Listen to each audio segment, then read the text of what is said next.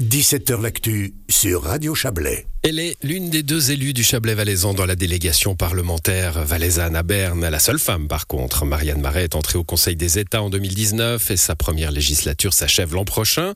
Sa candidature pour un nouveau mandat faisait peu de doute. Elle est désormais officielle puisque la section locale du centre, Trois-Torrents-Morgin, a plébiscité un nouveau mandat. Cette première étape symbolique vers une candidature lance la campagne pour la sénatrice qui est avec nous. Bonsoir Marianne Marais. Bonsoir. Vous êtes, euh, je le disais, c'est une candidature peu surprenante. Hein. C'était assez clair pour vous que, ce premier mandat devait être suivi par un deuxième, si les électrices et les électeurs le veulent, bien sûr. Assez clair. Euh, je me suis quand même bien, bien posé des questions parce que je pense que c'est aussi une question d'honnêteté. Il faut pas faire pour faire, même si euh, la logique veut qu'on fasse euh, au minimum euh, deux mandats pour, des raisons d'efficacité évidentes. Moi, je me suis quand même bien interrogée pour savoir si je pensais que mon bilan était, me permettait de me représenter, si. Et je me suis aussi interrogée quant à, mon adéquation avec les citoyennes et citoyens valaisans, valaisans et valaisannes, à savoir est-ce que je les représente correctement? Est-ce qu'ils sont contents de moi? Enfin, Ça, c'est toujours difficile à cerner. Et puis aussi pour des, motifs privés, il y avait des interrogations. Et puis je suis arrivée à la conclusion que oui, euh, j'avais très envie. Euh, la question ne s'est jamais posée quant à savoir si j'avais du plaisir à Berne. Très très rapidement, j'en ai eu. Naturellement, il faut trouver ses marques. C'est pas si évident. Conseil des États, on y reviendra peut-être tout à l'heure. Il y a pas mal de codes. Euh, donc, c'est sûr que il faut, il faut trouver ses marques, mais très vite, je me suis sentie bien à Berne en ayant l'impression que, que, je fonctionnais correctement. Dans la partie plus personnelle de cette réflexion, il y a, y a votre âge, hein, vous ne le cachez pas évidemment, vous avez une page Wikipédia, on trouve votre âge, c'est clair. vous aurez 65 ans l'an prochain, c'est l'âge de l'AVS, c'est l'âge de la retraite. Alors je vous fais pas le procès de, de, elle continue malgré l'âge de la retraite, non, parce qu'un mandat, c'est volontaire, hein, vous n'êtes pas obligé d'y aller, donc ça ne remet pas en question l'idée euh, même d'avoir une, une retraite et un âge, un âge de la retraite retraite. Mais enfin, vous êtes mère de famille, vous êtes grand-maman. Euh, L'âge de la retraite, c'est aussi le temps pour, euh, pour les proches, pour être plus proche des proches, du temps des proches. Euh, c'est une réflexion qui a pesé pour vous? Non, juste un petit correctif, euh, à savoir que l'AVS, je l'ai déjà, hein, parce que c'est à oui, 64 vous, ans pour vous, les, vous, oui, pour les femmes. euh, je, alors, je, je, suis alors vraiment marqué par une votation récente.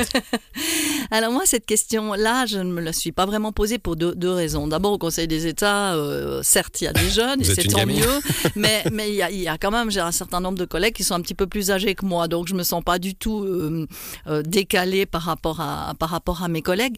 Et puis pour les euh, en ce qui concerne la, la, réflexion personnelle, et je trouve votre question super intéressante. Moi, si j'ai si je suis au Conseil des États à cet âge-là, c'est précisément en raison de, mon parcours qui fait que lorsque j'étais une jeune femme, concilier euh, une vie de famille, une vie de mère de quatre enfants euh, et un mandat politique, c'était pas si simple que ça, parce qu'en termes de conciliation, on n'était pas où on est aujourd'hui, hein, je tiens à le dire, même s'il y a encore des progrès qui doivent être faits. Et Aujourd'hui, je, suis là parce qu'à l'époque, avec encore une fois, quatre enfants en bas âge, sans possibilité de garde, j'aurais pas absolument pas pu euh, assumer un mandat à Berne, ce qui fait que je ne culpabilise pas parce que le temps euh, pour m'occuper de mes proches, je l'ai, je l'ai passé euh, lorsqu'ils, lorsque mes enfants étaient petits. Par ailleurs, pour mes petits enfants, je les ai gardés un certain nombre d'années. Euh, ponctuellement, naturellement, un jour par semaine. Puis ce qu'il y a de chouette, c'est que maintenant, c'est mon mari qui le fait. Je trouve que c'est aussi assez bien. Mmh, bon, bah ça, c'est une, une vraie euh, euh, description finalement du temps qui passe sur, sur la relation famille-travail, famille-politique. Euh, vous, vous avez été un, peu, un peu le, le, symbole de la femme qui acceptait le système hein, lors des dernières élections. Vous étiez la femme, mais vous n'étiez pas de gauche en somme. Hein, C'était ça un peu le, le truc. pourtant, ce que vous me racontez là, bah, c'est l'histoire d'une vocation politique qui se fait malgré finalement la difficulté. Mais tout à fait. Moi, je pense que je, je alors, j'ai pas un esprit euh, militant. Euh, féministe militant, je, je ne m'imagine pas euh, brandir une pancarte, sauf raison vraiment majeure. Mais c'est pas pour autant que je ne suis pas une, une, une militante dans mon genre, à ma façon. J'ai tracé des chemins, j'ai quand même occupé plusieurs postes qui n'avaient jamais été occupés par, euh, par des hommes, et je crois que ça c'est aussi un sacré témoignage, et c'est aussi une forme de féminisme par des femmes, de tracer par, par ouais. des femmes, excusez-moi, oui bien sûr. Et je pense que c'est aussi une, une, une enfin c'est aussi un engagement pour pour les femmes hein, que de tracer des chemins. Et puis chez nous, oui, effectivement, ces partages, cette inversion des, responsabilités dans la famille, ces inversions de, tâches font de moi une, une féministe quand même. Bon, le, apprivoiser Berne, apprivoiser le Conseil des États, le Parlement, le Conseil des États. Vous le disiez, il y a des codes, hein, évidemment.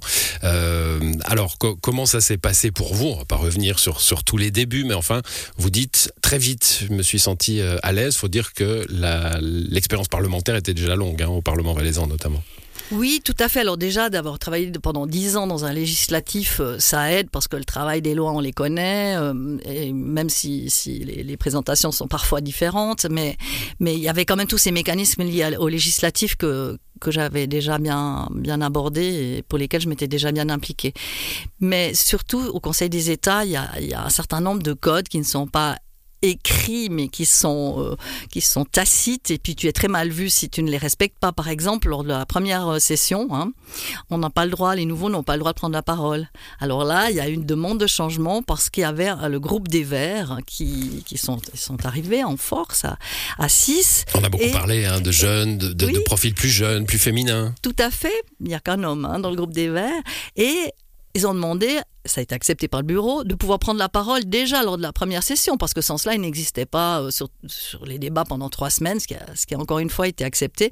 Mais pour nous, on ne doit pas prendre la parole euh, lors, de la première, euh, lors de la première session. Et puis, on a, on a aussi des, des enfin, une certaine humilité par rapport aux commissions qu'on reçoit, parce que les derniers arrivés, derniers servis, bon, ça c'est aussi le cas au, Grand Conseil et ah au national.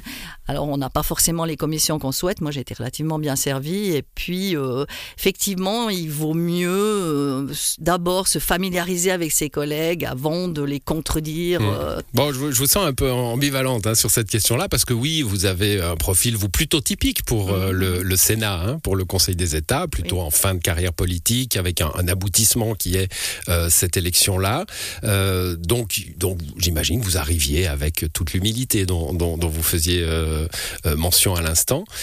et puis, en même temps, j'ai l'impression que ça vous a pas trop déplu qu'il y ait un petit peu de bousculade euh, de, ces profils plus jeunes ça m'a pas totalement déplu, contrairement à d'autres. Mais si ça ne m'a pas déplu, c'est aussi parce que j'ai pas connu les choses antérieurement. Donc moi, je suis arrivée, j'ai pas été spécialement euh, choquée parce que parce que les, mes jeunes collègues, en particulier vertes, ont pris la parole et l'ont pris à à plusieurs reprises et puis ça sortait un peu des schémas. Moi, j'aime assez qu'on dépoussière les codes de la même manière que je me suis déjà engagée, ça c'est une anecdote, mais peut-être que ça va faire un scoop, auprès d'un de mes collègues euh, socialistes qui me dit, mais puisque vous les femmes, parce qu'on a changé le dress code pour les femmes, maintenant on peut avoir les épaules dénudées ce qui n'était pas le cas avant. Il m'a dit, puisque vous, le bureau a accepté cela, euh, moi je vais euh, déposer une motion d'ordre pour qu'on n'ait plus besoin de porter la cravate. Parce que chez nous, la cravate est obligatoire, hein, ce qui n'est pas le cas au Conseil, euh, Conseil national. Et je lui ai dit, bien, je te comprends, je comprends que, que tu fasses cette demande et le cas échéant, je la soutiendrai. Mon Dieu, bouleversement aux, États. alors, vous êtes dans, plusieurs commissions, ça, tous les élus au Conseil des États cumulent, hein, puisqu'il y a moins d'élus qu'au Conseil national, bien sûr. Vous êtes à la commission des transports et des télécommunications. Vous êtes la vice-présidente de cette commission d'ailleurs, euh, commission de la science, de l'éducation et de la culture aussi. Vous êtes membre de la délégation suisse au Conseil de l'Europe. Qu'est-ce que vous y faites? Alors déjà, on travaille dans une commission euh, enfin, il y a des suppléants au Conseil de l'Europe. Alors bon, je suis titulaire d'un poste dans la commission des affaires juridiques et des droits de l'homme, qui est une commission très très importante, pour pas dire la commission la plus importante du Conseil de l'Europe. J'ai eu la chance vraiment hein, d'avoir cette commission, puisque au Conseil de l'Europe, l'objectif prioritaire, c'est de, veiller à ce que, aujourd'hui, malheureusement, plus que les 46 pays, puisqu'on a dû sortir la Russie, euh, les 46 pays respectent les droits de l'homme. Au Conseil de l'Europe, pour parler d'éléments euh, que les gens connaissent, c'est bien, euh, c'est de là qu'est partie la Convention d'Istanbul, liée à la lutte contre les violences domestiques. C'est de là qu'est est partie la, Convention de Lanzarote, liée à, liée à la protection des enfants. Et on, on thématise surtout sur des choses euh, en lien avec les droits de hmm. l'homme. Ça veut, ça veut dire pour vous euh, des sessions, là aussi euh... Alors, c'est quatre sessions d'une semaine à, Strasbourg, mais là, de nouveau, on a des suppléants. Donc, euh, en général, moi, j'y reste trois jours et puis je laisse une, place à un suppléant. Et puis, les séances de commission, oui, elles, elles ont lieu à Paris, en principe. Hum, donc, euh, et puis le dialogue intereuropéen, là, ça c'est intéressant. Évidemment, la Suisse en fait partie, euh, ne faisant pas partie de, l'Union européenne comme d'autres pays. Hein. Tout à fait, oui, oui, puisque nous sommes 46, oui. Puis c'est très intéressant parce que les sensibilités sont totalement différentes en fonction des pays dans lesquels tu vis. Parce que pour, moi, il y a des choses qui sont des, propositions, enfin, ça s'appelle des résolutions à, Strasbourg, des résolutions qui sont qui sont déposées et motivées. Et pour, moi, ce sont des évidences, mais ça, ça ne sont, ça, ne sont pas, des, tous les pays voilà, qui sont, ne sont pas des évidences pour tous les pays. On sent des, des, des, des tensions. On a la Turquie, par exemple, on a la Hongrie. Euh, la Pologne. Pour parler d'États qui ne fonctionnent pas de la même manière que le nôtre. Bon, un, dernier point. Euh, si vous deviez euh, nous dire comme ça en quelques mots, parce qu'on a été trop long, Marianne Marais, voilà, qu'est-ce qui vous motive en termes de combat politique pour, pour les quatre ans à venir, à partir de l'année prochaine? Alors, bon, moi, ce qui me motive, c'est vraiment de, veiller à, je dirais globalement, de veiller à l'unité de notre pays, de veiller à ce que les différences entre, entre les classes ne soient pas, ne s'exacerbent pas encore. Et c'est pour ça qu'il faut vraiment qu'on ait à, cœur de défendre la classe moyenne et en particulier la classe moyenne inférieure pour qu'il n'y ait pas de clivage supplémentaire dans notre société. On a vécu des clivages avec le, avec le Covid, on vit des clivages maintenant avec euh, le, renchérissement. Et moi, j'ai très très peur de, de, de division à l'intérieur de notre pays. Merci à vous, Marianne Merci Marais. Beaucoup sujet plus politique, on aura l'occasion d'en reparler probablement. C'est un petit peu plus personnel aujourd'hui. Merci en tout cas d'être passé par cette émission. Bonne soirée à vous.